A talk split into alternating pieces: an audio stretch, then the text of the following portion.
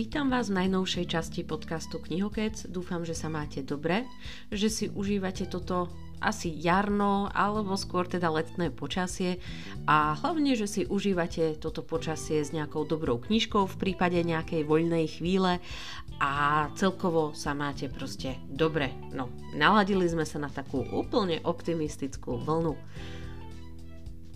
Dnes to bude o pojme exofónna literatúra, k tomu sa o chvíľku trošku dostaneme, nech aj zároveň teda vysvetlím, o čo sa jedná, pretože je to relatívne nový pojem, aj keď starý jav, ale dovtedy poďme na nejaké spôsoby, akými ma môžete práve kontaktovať. V prípade, ak by ste chceli so mnou o tom pokecať a mali pre mňa takisto nejaké ako typy alebo nejaké teórie o exofónnej literatúre a, a začíname a ideme teda na to.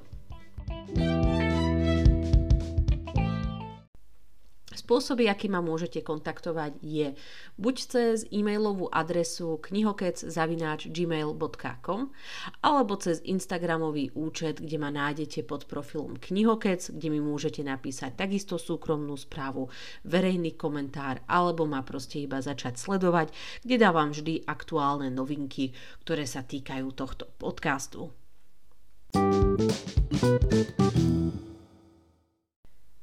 Exofony také ako celkom ako zaujímavé slovíčko, pretože ako som na začiatku tohto podcastu spomenula, a je to teda praktika ako dá sa povedať, že starodávna, pretože vždycky sa diala, ale výslovne tento pojem sa začal používať naozaj ako nedávno, e, dokonca ako prvýkrát to bolo v roku 2007, takže konečne sme tu mali proste nejakú literárnu časť alebo literárny akt, ktorému sa nikto ako doteraz nevenoval za tých niekoľko tisíc ročí, čo proste literatúra existuje.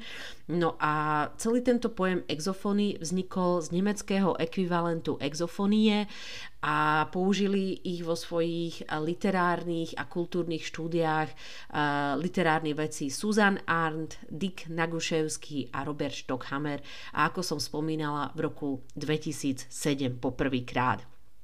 Celkovo, keď som si chcela k tejto ako téme trošku ako toho viac načítať, e, skôr teda, teda takej ako tej teórie, je toho ako naozaj ako veľmi málo, no a v podstate mi práve Wikipédia našepkala, že je to z toho dôvodu, že výslovne ako s týmto ako druhom literárnych štúdií um, sa spája len niekoľko rokov v rámci, v rámci toho výskumu. Ide o to, že exofóny um, znam, alebo exofónna literatúra a znamená, alebo je to ako praktika, kde autor alebo spisovateľ píše v inom jazyku, ako je jeho ako materský jazyk. Väčšinou je to ako výslovne ako že ten ako autor alebo spisovateľ nedáva prekladať svoje dielo inému inej osobe alebo inému prekladateľovi, teda do toho iného jazyka, ale rovno prestane používať ten svoj materinský jazyk na písanie e, svojho literárneho diela a začne používať úplne iný jazyk. Veľmi často sú to títo spisovatelia nejakí ako bilingválci alebo multilingválci, ovládajú teda viac jazykov, alebo sú to dokonca nejakí polygloti, ktorí si môžu vyberať aj z nejakých troch, štyroch jazykov. A veľmi často sú to napríklad zase ľudia, ktorí zároveň napríklad vykonávajú povolanie aj spisovateľ, ale aj zároveň napríklad um, prekladatelia. Takže ten druhý nie materinský jazyk automaticky alebo sa buď ovládajú bilingválne, alebo sa ho naučili a začnú teda písať v tom jazyku, do ktorého ako prekladajú ďalšieho. A kľudne to môžu byť zase ako spisovatelia, ktorí sa naučili ten druhý jazyk niekedy ako vo veľmi malom období alebo v mladom období svojho života, e, napríklad cez migráciu. To znamená, že ja mám napríklad materinský jazyk maďarčinu a keď som začala chodiť do škôlky, začala som sa učiť po slovensky, no a kým som teda dospela a začala teoreticky písať vlastné nejaké diela, tak som rovno začala písať v tej slovenčine a maďarčinu ako materinský jazyk na písanie, na tvorbu vlastného diela vôbec nepoužívam.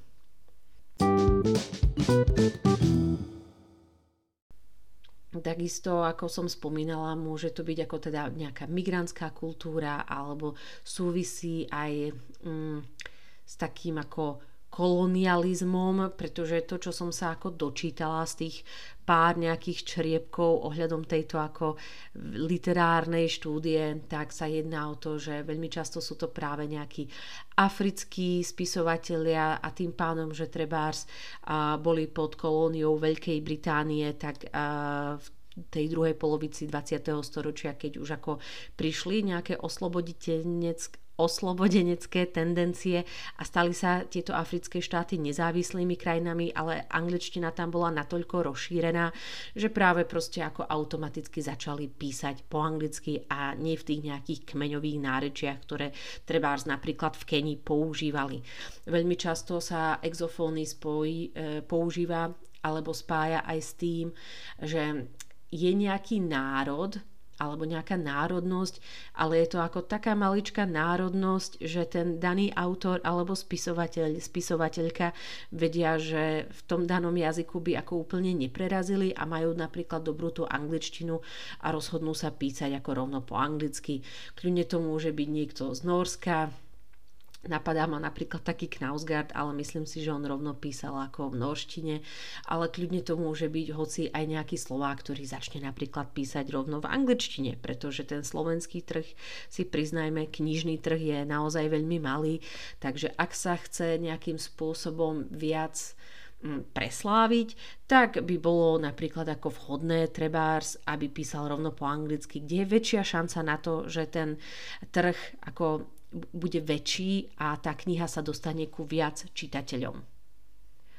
Ale občas aj tieto ako exofónne tendencie môžu vyplývať aj z nejakého ako politického manifestu, napríklad takou známou, ktorú často citujú osobou je Yoko Tavada, ktorá je teda pôvodom z Japonska, ale píše napríklad po nemecky svoje knižky a takisto takým ako veľmi známym spisovateľom bol napríklad Joseph Conrad, ktorý bol pôvodom z Poľska, žil v Británii a takisto nepísal svoje knižky ako v poľštine, ale práve rovno v angličtine. Ja som tak ako rozmýšľala, eh, tým, že je to ako samotný ten akt exofónnej literatúry relatívne starý, že či sa aj u nás niečo takéto ako vyskytovalo.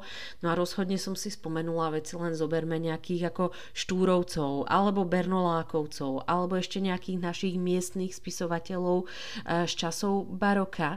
No a rovno ako vidíme, že síce treba ako Štúrovci hovorili, že majú materinský jazyk, práve tú slovenčinu, alebo nejaké v tých časoch to boli skôr slovenské nárečia, trebárs e, stredo, e, stredoslovenské alebo západoslovenské ale jazyk ako celkový taký neexistoval a treba väčšina štúrovcov svoje básne možno začínala písať v tej maďarčine alebo v nemčine, ktorú ovládali takisto na vysokej úrovni. Sami ako študovali veľmi často v Prahe, v Lipsku, takže tu máme ako proste Rakúsko, Uhorsko pomiešané ako rôznymi jazykmi, nárečiami a dá sa povedať, že takými tými ako právoplatnými alebo zákonnými jazykmi boli práve ako maďarčina a nemčina. Takže dáva to ako absolútny zmysel, že vždy existovali takí spisovatelia, ktorí písali v inom jazyku.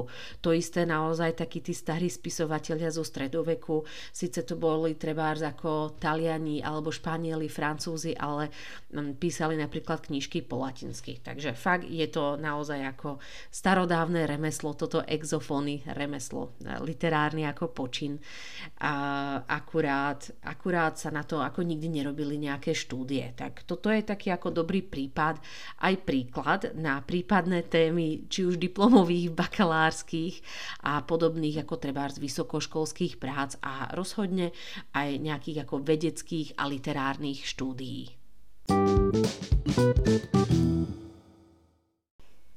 A ja tu mám pre vás dnes také dve exofónne knižky. A to konkrétne súčasné zo slovenského prostredia od dvoch slovenských súčasných autoriek, ktoré teda sú pôvodom zo Slovenska, ale nepíšu vôbec v tom danom svojom materinskom jazyku, čo je teda slovenčina a žijú dokonca ako v zahraničí a ako svoj literárny jazyk zvolili daný jazyk toho zahraničného štátu, v ktorom žijú.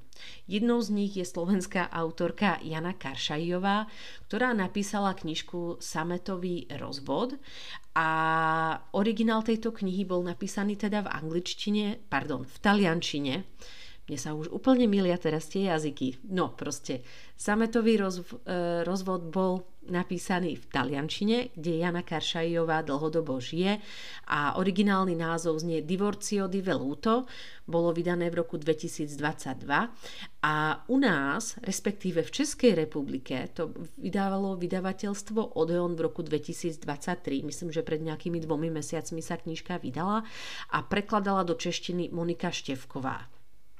Celkom ma prekvapilo, že o tejto knihe je všeobecne málo počuť na Slovensku a dokonca na Slovensku ho ani nikto ne, túto knihu neprekladal do tej slovenčiny a dostala som sa k nej takto cez češtinu.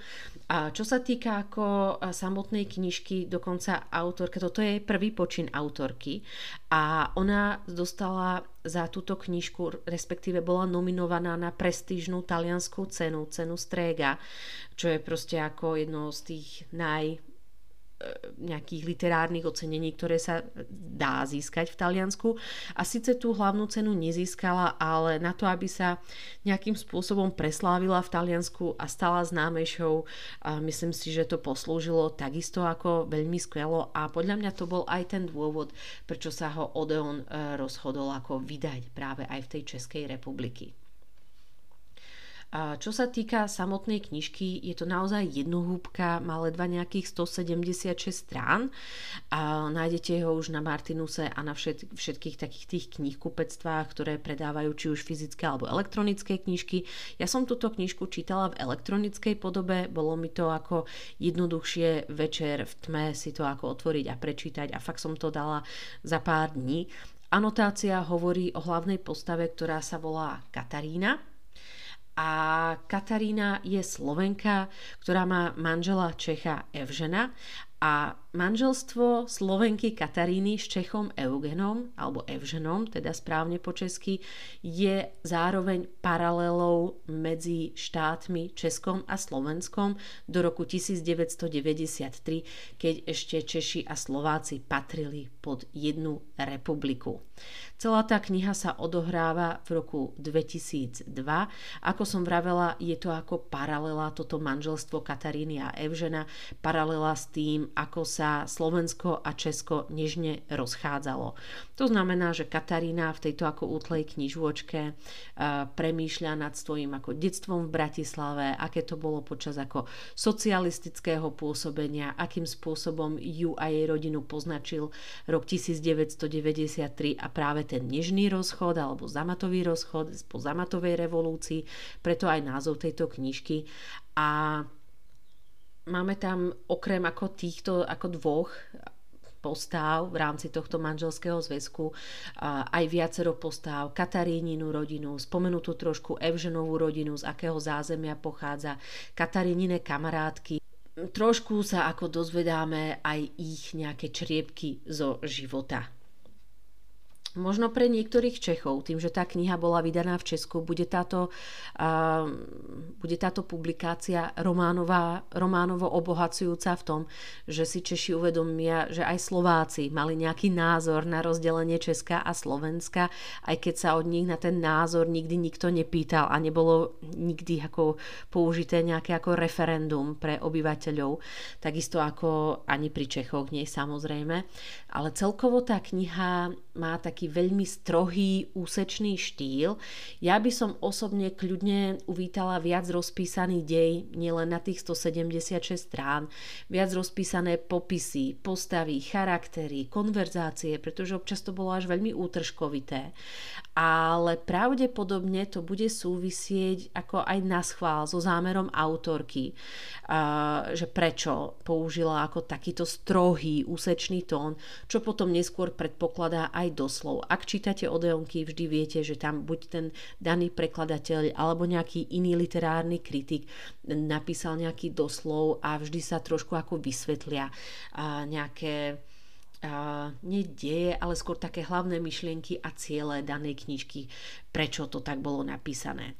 Jedna z postav v texte totiž e, spomína, že ak píšete alebo hovoríte cudzou a nie materinskou rečou, tak väčšina ľudí má tendenciu používať také len krátke vety podmet a prísudok. Ale práve jedna, post- jedna z postav v texte hovorí, je to nejaká ako lektorka taliančiny, že ak píšete teda už, alebo hovoríte tou cudzou a nie materinskou rečou, tak by ste sa toho nemali báť ani napriek chybám a mali by ste používať čo najviac košaté súvetia a čo najviac ako celé vety naozaj so všetkými slovnými druhmi a vetnými členmi, aby to bolo proste ako bohaté. Takže Možno to je ten dôvod, prečo to tak spravila spisovateľka na schvál ako kontrast, kontrast voči tejto vete a možno naopak sa takto autorka trošku dištancovala od svojho jazyka a domoviny, že to celé práve ako napísala v taliančine práve takto stroho a úsečne.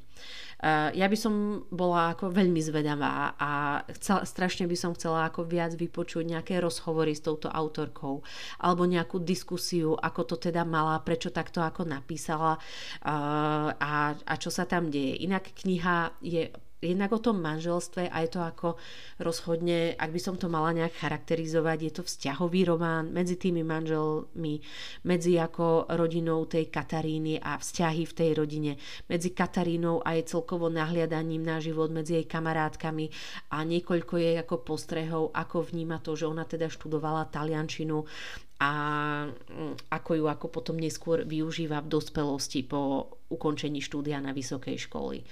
Čítalo sa to dobre, ale ako hovorím ešte raz, uvítala by som minimálne ešte plus 200 strán, lebo som bola proste naďalej zvedavá.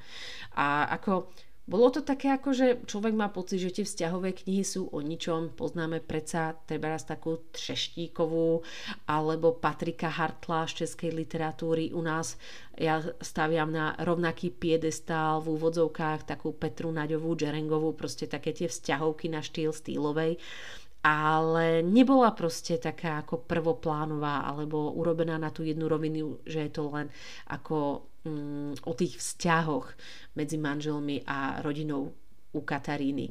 Bolo to naozaj aj o tých názoroch, o rozdelení tých republiky a ako sa to dotklo tých bežných ľudí.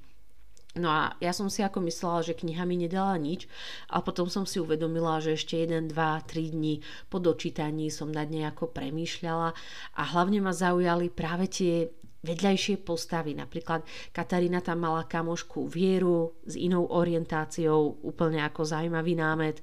Rodičia tej Kataríny, jej ako súrodenci a tie vzťahy tam medzi nimi. Potom matka tej Kataríny, kde ak ste čítali od Micenkovej Krv nie je voda, tak možno tam nájdete nejakú paralelu aj s touto matkou. Proste No ako mi zasadila tá kniha Chrobáka do hlavy.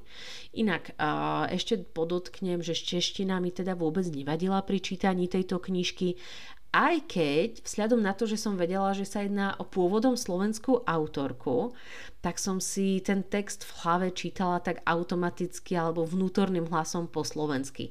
Um, ale toto bola už len ako výslovne asi taká nejaká moja preferencia. Odporúčam v prípade, ak chcete takú vzťahovú knihu na leto, ale ktorá nie je len takou prvoplánovou vzťahovkou, ale trošku rozvíri aj hladiny na tie názory, ako to bolo naozaj pri delení republiky.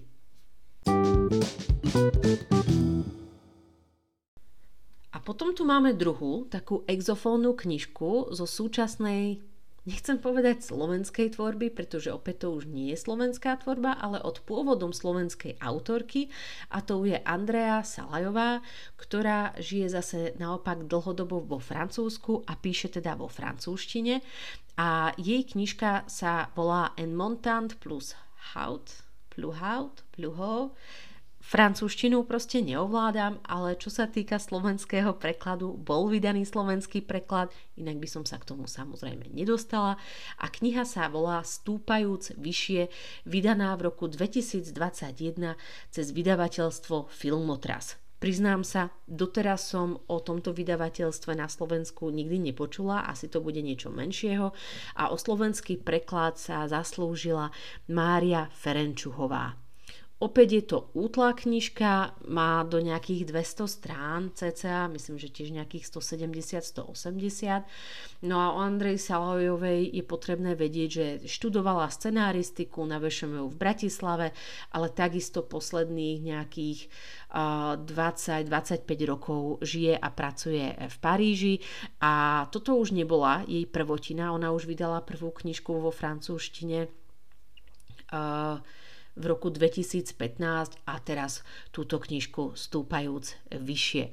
A čo je teda zaujímavé, že napríklad ako táto autorka Andrea Salajová za túto knihu nedostala vo Francúzsku žiadne ocenenie, ale tieto jej knihy vydáva vydavateľstvo Gallimard, čo je vo Francúzsku proste ako jedno z takých najznámejších a najpôsobivejších vydavateľstiev, ktoré sa, a, ktoré sa vydávajú. Tak ja som rada, že sa táto knižka dostala aj k slovenským čitateľom a na rozdiel od zametového rozvodu nebola preložená iba do češtiny, ale máme ju práve takto krásne aj v tej slovenčine.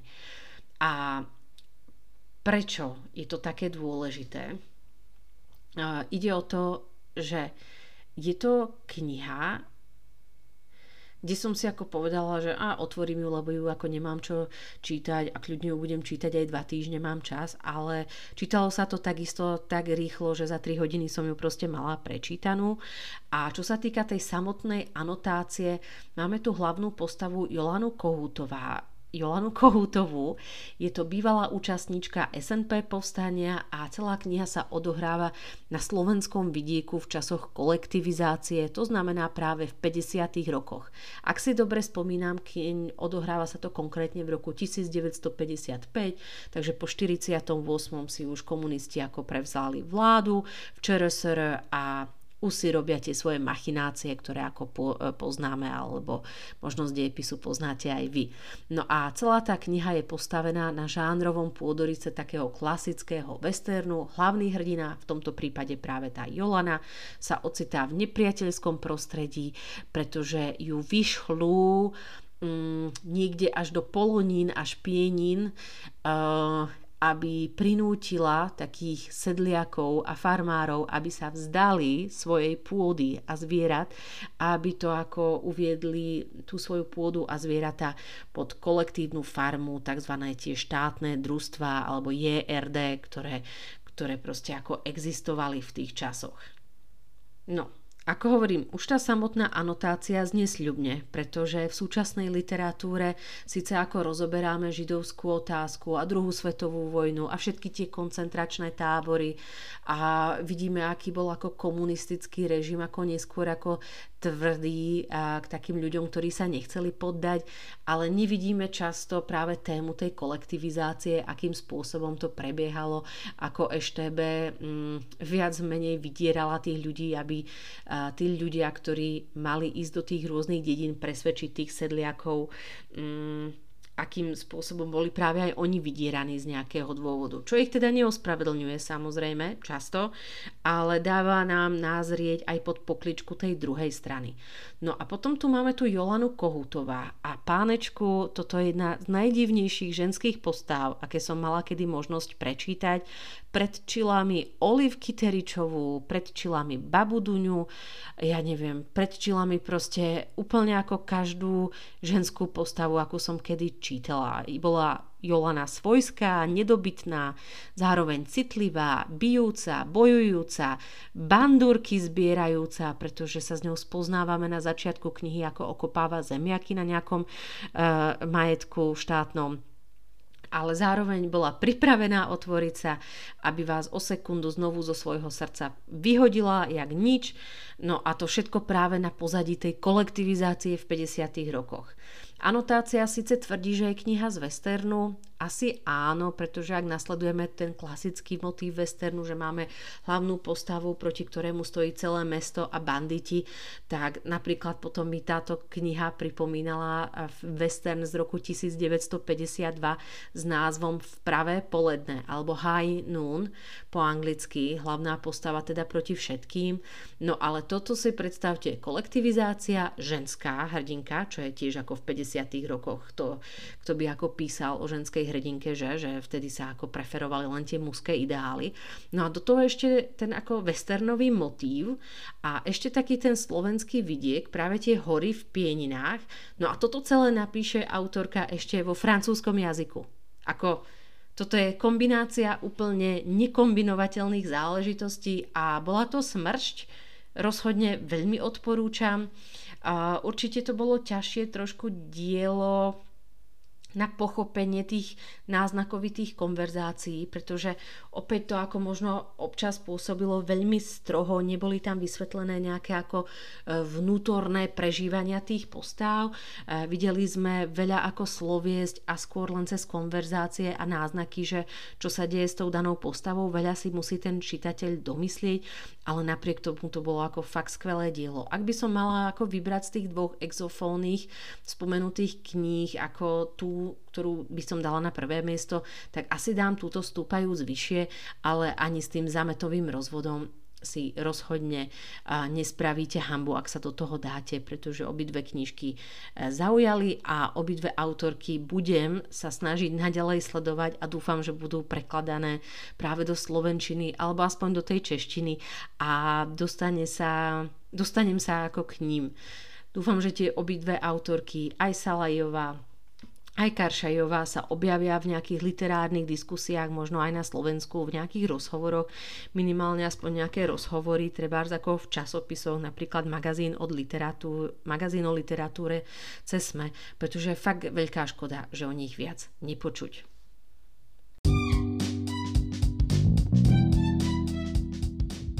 No a to je na dnes všetko a tieto dve knižky. Budem rada za ďalšie typy na exofónnu literatúru. Možno poznáte takisto nejakého Slováka, ktorý píše v nejakom cudzom a nie vo svojom materinskom jazyku. E, budem sa tešiť na rôzne vaše tipy. Viete, akým spôsobom ma môžete kontaktovať. No a to bude na dnes všetko. Teším sa na vás na budúce a dovtedy prajem čítaniu zdar.